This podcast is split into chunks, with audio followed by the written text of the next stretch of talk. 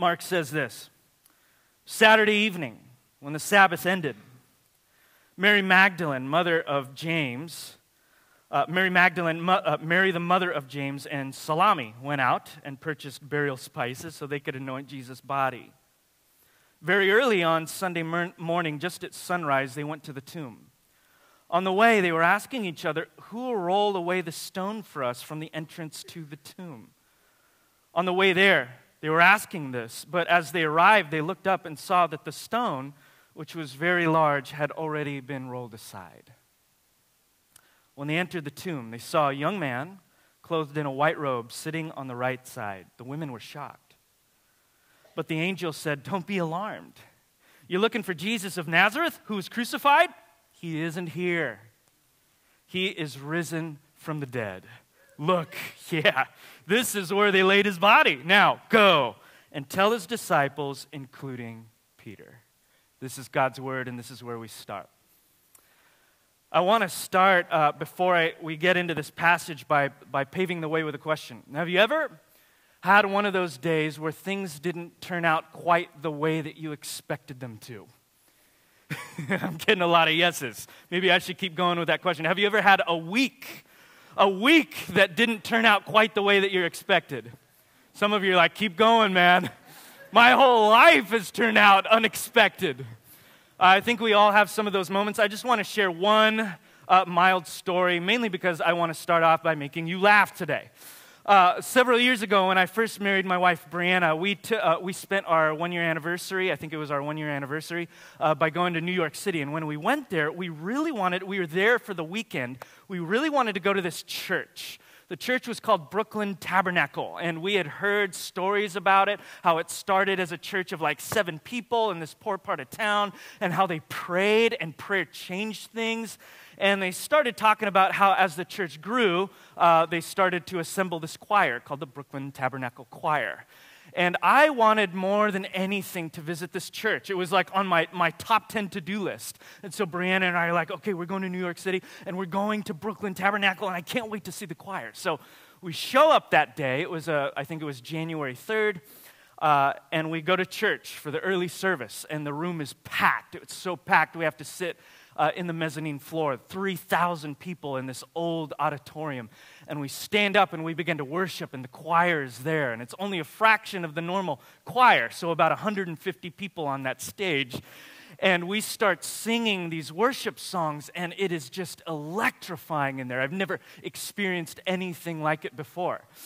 And after about two songs, the pastor gets up and he says, All right, everybody, uh, everybody take a seat. Now, uh, it's New Year's. Is anyone in here that's visiting for the first time? Please stand up. I'm glad I didn't do that to you today.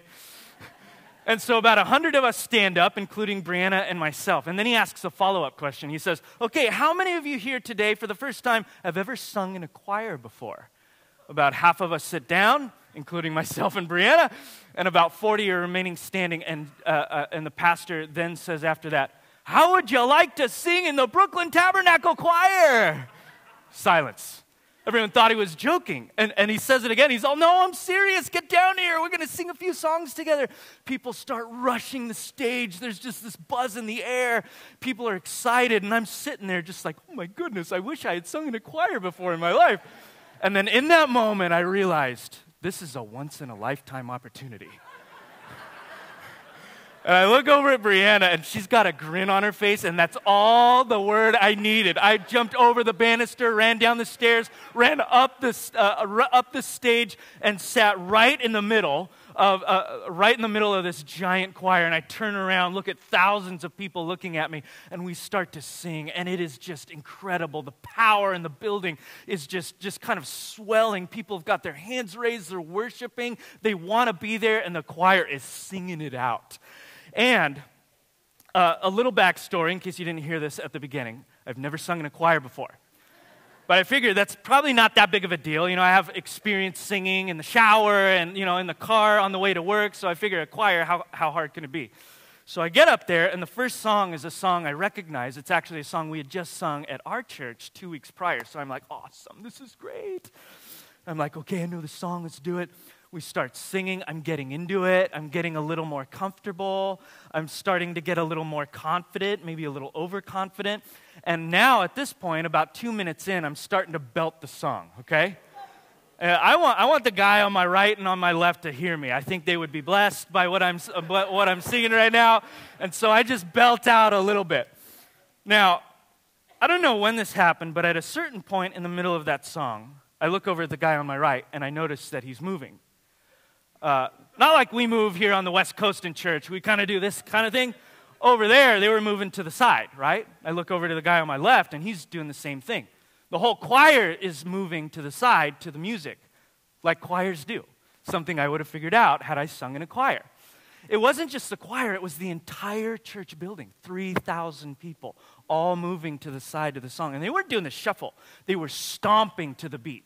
Every time people were singing, the mezzanine floor was shaking. It was incredible. Then I look down at my feet and I see that they are glued straight to the floor. Jesus might have risen from the dead, but my feet are still in the grave. You understand what I'm saying right now? And I'm like, oh no, oh no, I'm not doing it right. To make matters worse, every guy in the choir was wearing a suit and it was a dark muted color. I, on the other hand, was wearing the brightest red plaid button down shirt you've ever seen. In the aftermath of this song, I would actually ask my wife, Brianna, hey, did, could you tell that I wasn't moving, looking for some affirmation? And she says, You looked like a pole just holding its ground in the storm. And so in that moment, I'm freaking out. I'm like, no, no, no, no, no, this is not how it's supposed to go. Okay, I gotta move, I gotta move. Okay, they're, move, they're moving to the side. What? This is hard. There's like three steps in here.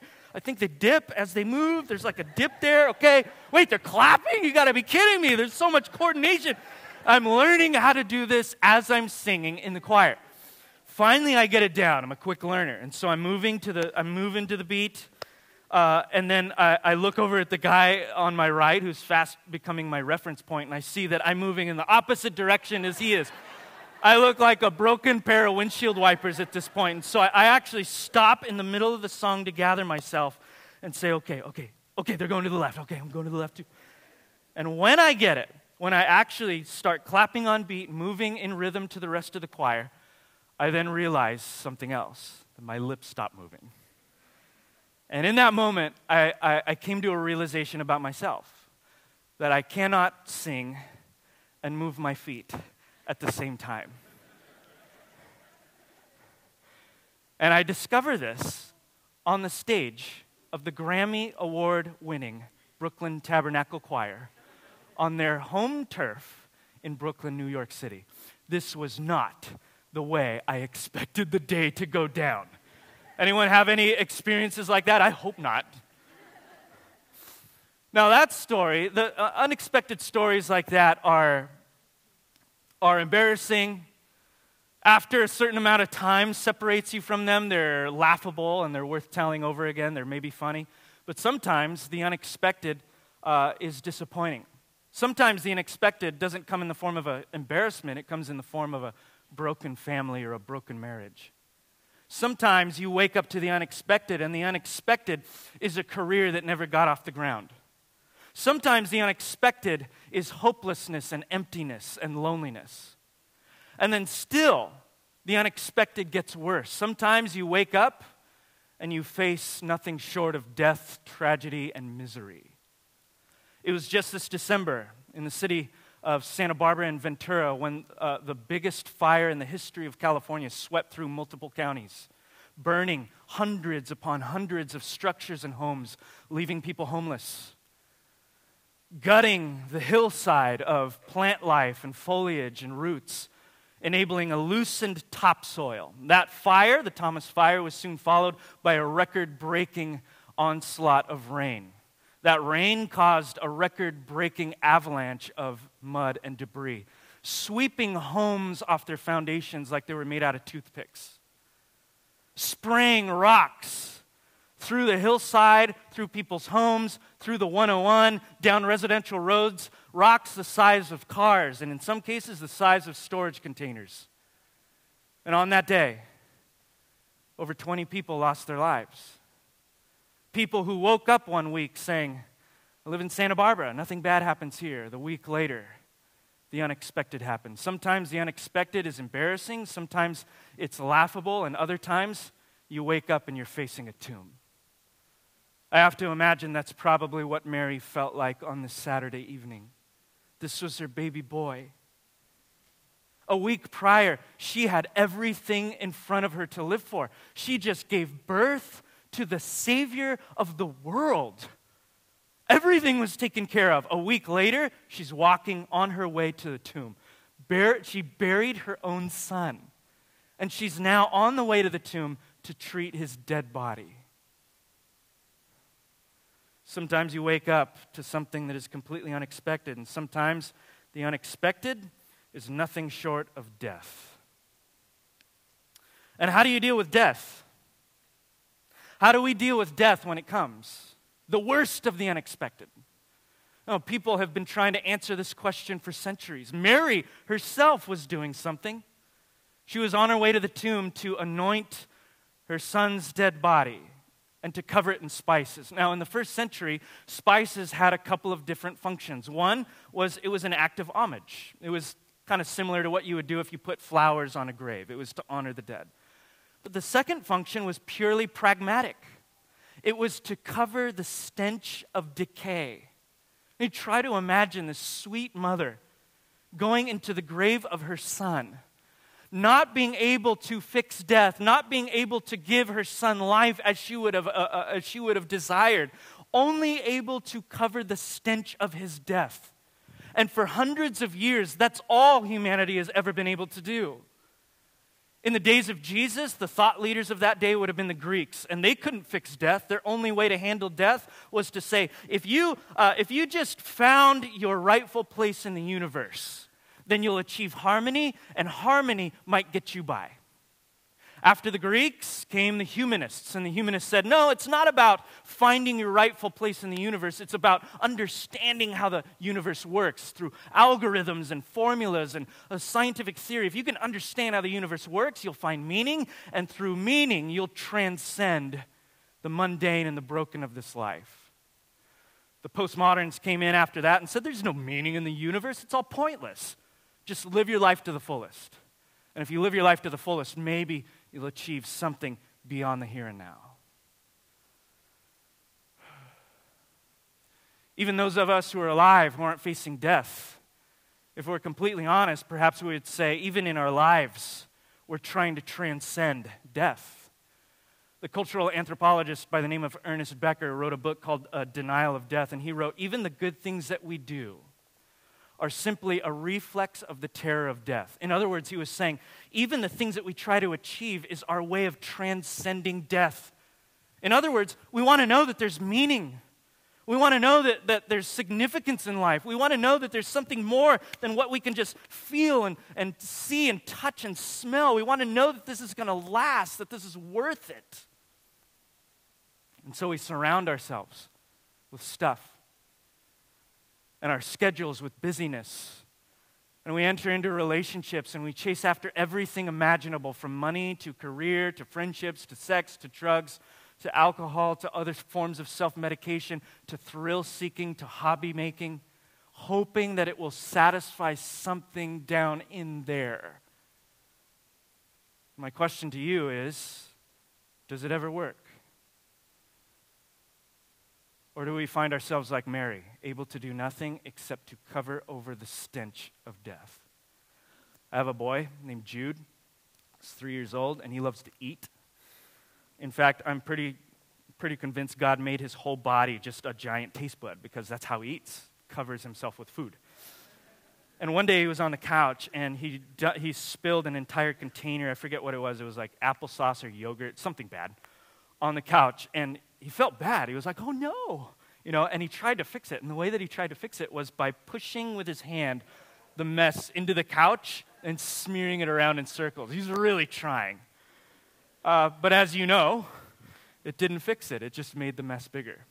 You ever feel that way? Like, no matter how hard you try in life to make yourself happy, to fill that void, it seems like the mess just keeps getting bigger. See, the problem is The problem is the things that we often find ourselves running after trying to fix that empty void, trying to fix the loneliness, trying to fix the hurt, trying to fix the pain, trying to uh, fill that void of insignificance, trying to find meaning. All of those are real and valid things, but they're merely symptoms of the, the, the primary thing. The Bible tells us in Genesis, the first book of the Bible, in Genesis chapter 3, in Genesis chapter 3, that the problem facing humanity is primarily the curse of death.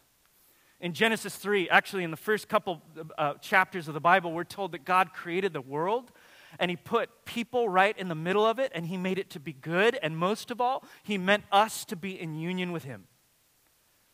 And when we turned away from Him to do our own thing, to control our own lives, something that the Bible uses a word to describe called sin sin entered into the world, and with it, the curse of death. And that is why, Scripture tells us, things don't work as they ought to. The Bible tells us that everything else that doesn't work is a symptom of death. And you can't fix death by treating the symptoms. You can't fix death by making more money. You can't fix death by having more relationships. You can't fix death by doing more good things. You can't even fix death by coming to church on a regular basis. You can't fix death by treating symptoms. No, death itself must be defeated. And that is why, brothers and sisters, Easter is the greatest story that humanity has ever heard or ever will hear. For in that story, God makes it loud and clear I have done something about death. I have done what no human being has been able to do. I have defeated death and I have laid it in its own grave. I have defeated it at its own game. And in so doing, he sends his son in flesh and blood. Hebrews chapter 2 tells us that since we have flesh and blood, since we are human beings with physical bodies, God also sent his son in a physical body so that he would taste death. And that in tasting death, he would destroy the one who has power over death, that is the devil. And to free those who have been enslaved to fear of death. The resurrection changes everything because in the resurrection, we see in Jesus that he has power over death and also its subsequent effects. He has power over death and also its subsequent effects. And yet, you might notice that we still die, and we still suffer, and we still experience tragedy. But in this moment, in the midst of that, for those of us that come to the Lord Jesus Christ, we don't have to fear that death any longer. We don't have to live our lives in the shadow of the, uh, in the valley of the shadow of death because we fear no evil. Maybe I can illustrate that with another story. I have another, another kid. Her name's Abigail. And she's a couple years older than Jude. And one day when she was a toddler, we were in the backyard and she was about 20 feet away. And I see that she reaches down, she picks something off the ground. I didn't see what she picked up, thought it might have been a rock. She turns to me and she says with her sweet little voice, she says, Look, Dad, a bee. And every father ounce of adrenaline in my body just starts to boil as I run towards my precious, innocent daughter, praying to God that she would not be harpooned by this weaponized insect by the time I get to her, I grab her. I grab her wrist. She's just little and just innocent and sweet, never been hurt at this point in her life.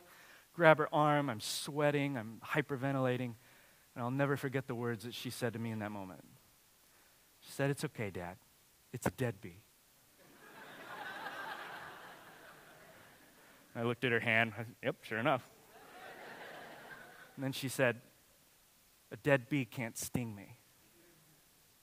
How many of you know a three year old can sometimes preach the gospel right at your face? In that moment, I understood what the apostle Paul would say in 1 Corinthians chapter 15 when after speaking about how the resurrection changes everything, he breaks into song. Paul who would later die and say, "Oh death, where is your victory? Oh death, where is your sting?" We still die until that moment when Paul would later go on to say the, the last enemy to be destroyed by Jesus' death, and he will. In this moment, we still suffer, we still have hardship, we still die, but we no longer have to live under the fear of that. We can be free. But it gets even better.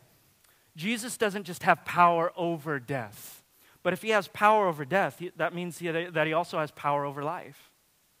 He can have power over your life. He can have power over a life that has suffered. He can have power over a life that has been abandoned. He can have power over a life that has been laid in the gutter. He can have power over a life that feels disillusioned. He has power over a life that has been abused, that has been kicked to the curb, that has been unjustly treated. He has power over a life that feels empty, that feels bitter, that feels angry, that feels enraged. He, he has power over a life that feels insignificant or worthless. He has power over a life that feels like it's falling apart this Sunday morning. The book of Colossians tells us that Jesus created the universe and he holds all things together by the word of his power. If he can hold the universe together by the word of his power, he can hold a broken life together by the word of his power too. He doesn't just have power over death, he has power over a life that's falling apart. And he can have power over your life if you let him today. Jesus has power over life. This is the consistent narrative of the Bible from beginning to end. This is what you were made for, brothers and sisters. You were not made to live in a spot of failure and depression and discouragement. You were made to live a full life in Jesus Christ. This is your destiny. This is what you were made for. The entire narrative of Scripture screams this from beginning to end. And this is what the Bible testifies to over and over. John chapter 10, verse 10, Jesus says, I have come so that people might have life. Not just any kind of life, but abundant life. Paul would later say in Romans, just as Jesus was raised from the dead to the glory of the Father, so we might also be able to walk in newness of life. This is what you were made for generations later, people would be repeating this story. For example, Jesus mentored a young man by the name of John. John wrote the Gospel of John. John mentored a man by the name of Polycarp, which is an awesome name, by the way. Polycarp. Polycarp mentored a man by the name of Irenaeus. And Irenaeus would write a book, and in that book, he would say this The glory of God is a human being coming fully alive. That which makes God shine most brightly is his ability to take broken, discouraged, hurting people and give them life again. The question is have you ever experienced that kind of life before? Can you say to me right now, I am fully alive? If there's any doubt in your mind, I want you to consider the invitation of Jesus, the only person who's ever been able to offer such claims. And at the end of this, this message, I'm going to give you an opportunity to respond to that. Perhaps through baptism, perhaps through prayer.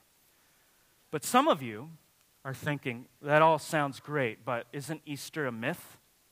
I listened to Bill Maher on HBO.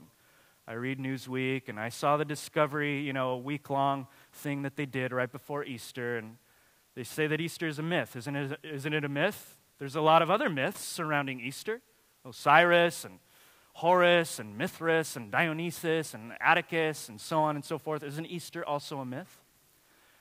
And you're right, there's a lot of myths surrounding this time of year Egyptian myths, Babylonian myths. But what you need to understand, if that's where your mind is today, is that there is a stark difference between a myth that knows that it's untrue and an historically transmitted eyewitness testimony that claims to be actual. Nobody knows the difference between myth and history than the literary critic C.S. Lewis. C.S. Lewis, the late C.S. Lewis, was an atheist. He was an atheist at 15, and his atheism was made more staunch after serving in World War I, where he saw two of his close friends die. He was also one of the greatest literary critics of our day, and his favorite type of literature was mythology specifically fairy tales. You know why C.S. Lewis liked fairy tales? Because they were, as we might like to say, too good to be true. Fairy tales for C.S. Lewis, and for us, anytime we watch Pixar or Disney, they do something to the human heart. They elevate us, they cause us to transcend. The problem is, we know that they're too good to be true, but we love reading them because of what they do to our hearts.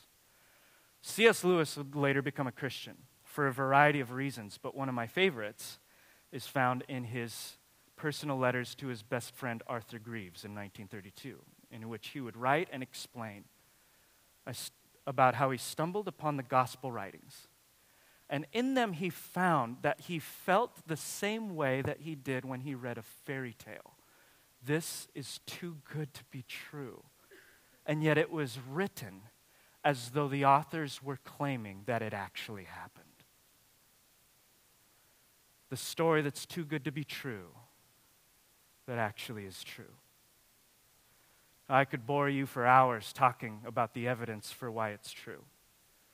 How the New Testament manuscripts are some of the most highly attested documents in ancient history. How we can actually trust and why we can trust that the New Testament that we have today goes back faithfully transmitted all the way to the original sources, to Jesus' own words. I could talk for hours about how the eyewitness testimonies surrounding the resurrection, hundreds of people, is so thick and deep of a pool that it could stand as a case in the court of law. So deep is this pool of evidence that one scholar by the name of N.T. Wright assembled 800 pages documenting the evidence for the resurrection. And it's right here. It's pretty heavy. But I'm not going to talk about that. I could talk about that at another point because I too, 10 years ago, was a skeptic that was looking for those answers and I found them. I could talk to you about those things at another time. I'm not going to do it today because I have five minutes to see dead hearts come to life. And Jesus speaks not just to the mind, but to the heart. There was an article in the New Yorker some time ago that said that people don't disbelieve because of a lack of evidence, but because of a deep emotional attachment. Scientific evidence will give you understanding. That's why it's good, but it will not change your heart. And I understand this more than just about everybody because I have frequently struggled with the claims of Jesus Christ. Not because there's no evidence for what he said and what he did, but because of the seriousness of his claims upon my life if what he did is true. How many of you know that Jesus made some outlandish claims about himself? He claimed to be God. He claimed to be the King of kings and Lord of lords. He claimed to be the Savior of the world. He claimed to be the way, the truth, and the life. He claimed to be the only way to God. And he also extended an invitation to anyone that would listen, that anyone that would believe and have faith in him would experience the eternal kind of life that he offers. Jesus made some outlandish claims, and thousands of years later, he still extends the same invitation that he has been for years. Surrender your life and follow after Jesus and experience the life that you were meant for. Not a life free from suffering or hardship, but a life that is full of the life of God. Jesus asks for a lot. He asks for your whole life to be surrendered. But you also got to understand today that He gives far more than He'll ever ask. Far more than you could ever imagine. He gives eternal life. The life that your restless soul has been thirsting and hungering for. God has moved all of history for this moment in 2018 where you would be sitting in some old green chair in a high school theater in Santa Barbara in order to tell you you are loved by God. He died for your sins and he rose again to bring you to new life. He has done everything needed to change the game for you. The only thing left is what you're going to do about it. The only thing left is your response. I want to uh, and ask Robert and the rest of the team to come out as we just sing together.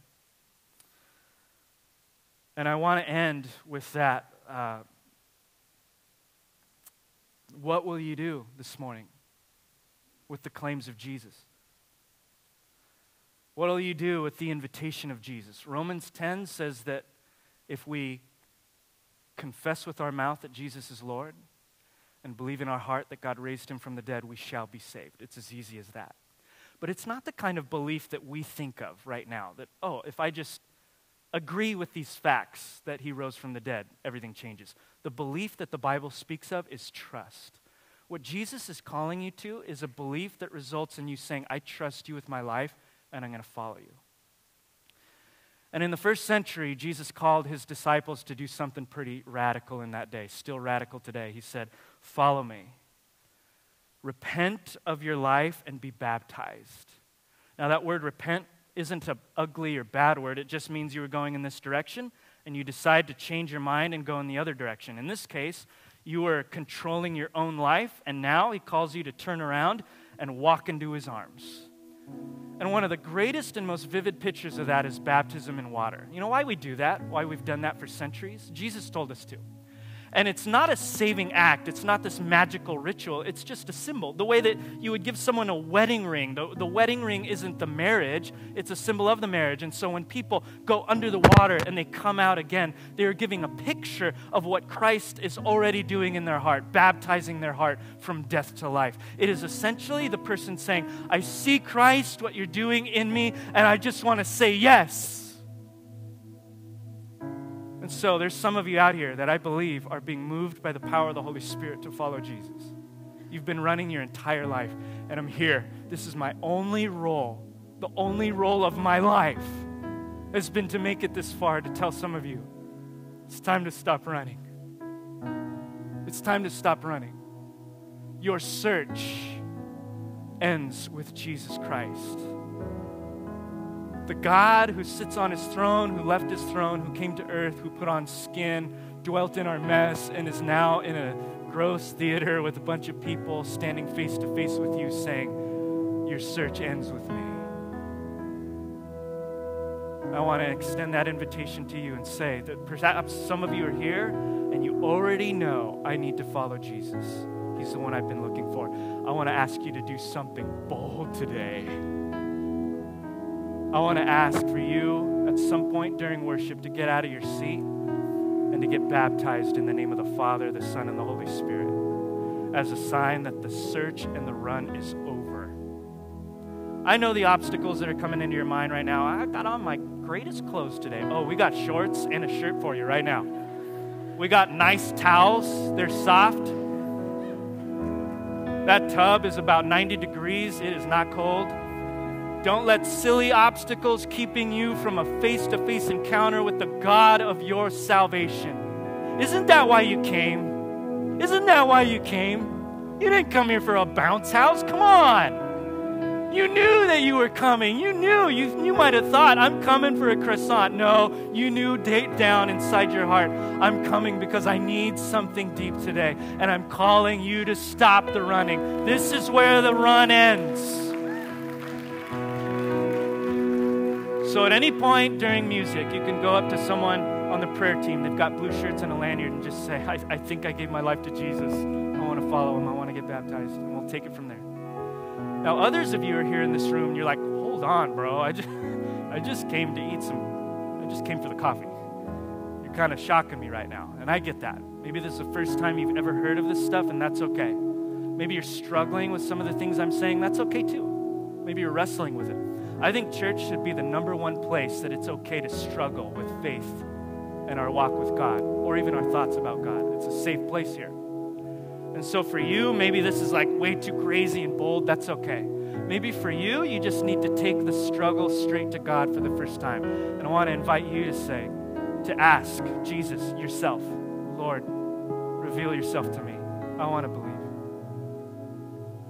Because perhaps even at this moment, even though you might have come for a bounce house, perhaps even at this moment, Jesus is tugging on your heart. I want to identify that right now and say, that's not me, that's Jesus. Because Jesus loves you, and He loves you more than you could ever imagine. We're going to worship right now. For those of you that are believers, you can worship through communion, which is a way of remembering that He died and that He rose again. There's prayer teams, they can pray for you in any way that you need. And of course, if you want to get baptized, come talk to one of them today as well. Let's just spend a few minutes worshiping Jesus, who rose from the dead and through his resurrection has been raising people from the dead ever since.